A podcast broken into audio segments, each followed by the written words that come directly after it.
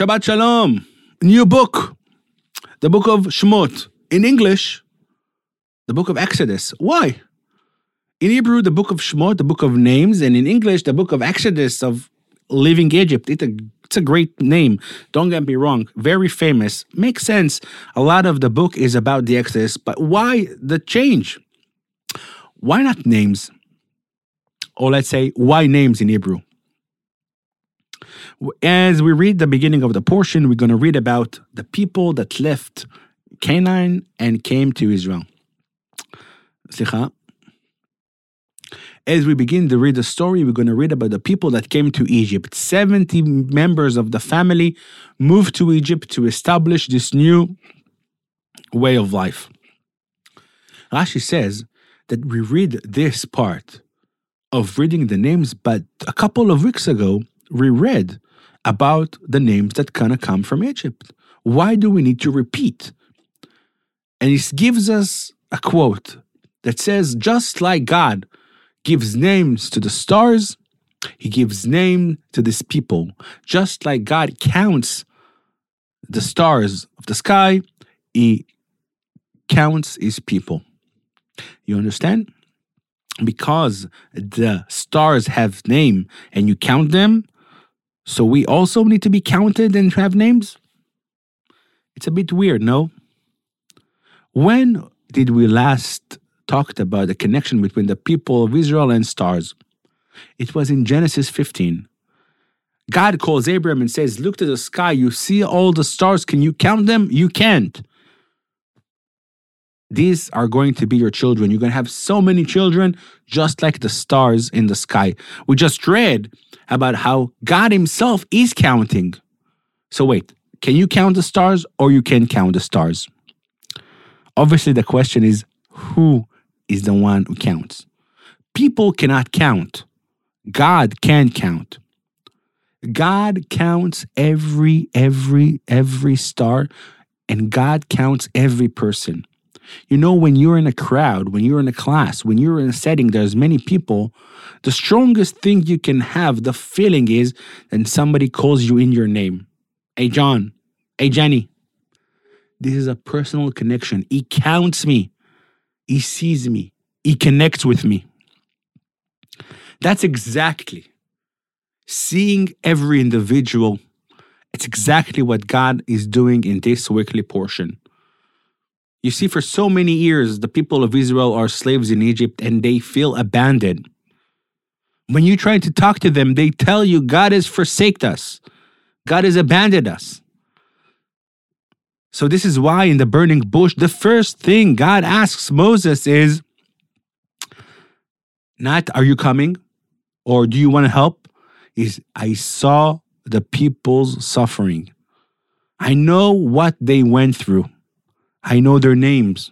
I know them by their faces. I know each and every family. I understand what they went through. That also explains a strong message in this portion.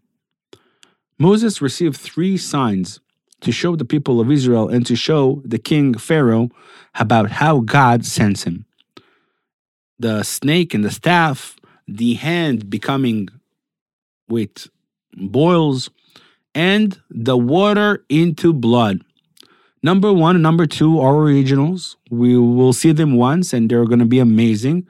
But number three is something that is familiar, right? Because in a week from now, we're going to read about how when the plague starts, there's going to be a plague of blood and the water are going to become blood. What happened? There's no more originals ways to prove God's power, taking water happening, making into blood? The explanation is, of course, water into blood was the strongest symbol of realizing to the people, I am with you. If you need to go back and understand what was the most horrible moment in all of the plagues, in all of the bad things that happened during our slavery, you can almost say for certain that was this time in this week when they threw the babies into the Nile. When you had a baby and they were throwing it into the Nile to save them or to kill them.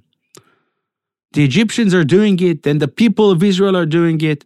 But that's the horrible moment when people throw their babies. Last night, a police officer, an Egyptian, came, threw your baby into the Nile, and the next day, you go to the same spot, nothing changes. There's not going to be a red mark.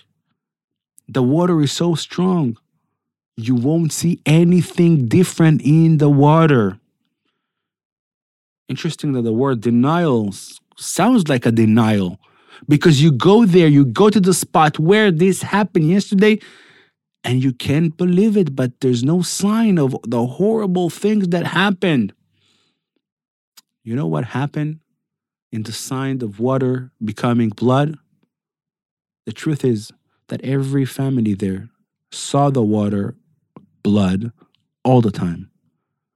When Moses comes and take the water and makes it into blood, he says, in other words, I know what you went through. I saw the water becoming blood.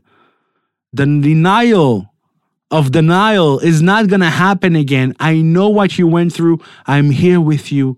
I know your name. I know your suffering. I am part of it. As God comes and returns to the picture and is going to re embark in the journey of the Exodus, we need to recognize that God knows your name. He knows each and every one of you. He didn't forsake you. He was here waiting for the moment, for the time, and He's going to take you out. By your name, by your family, by the understanding of the suffering you went through, by showing everybody, I know what happened to you, people of Israel. Everybody's going to see now water of blood.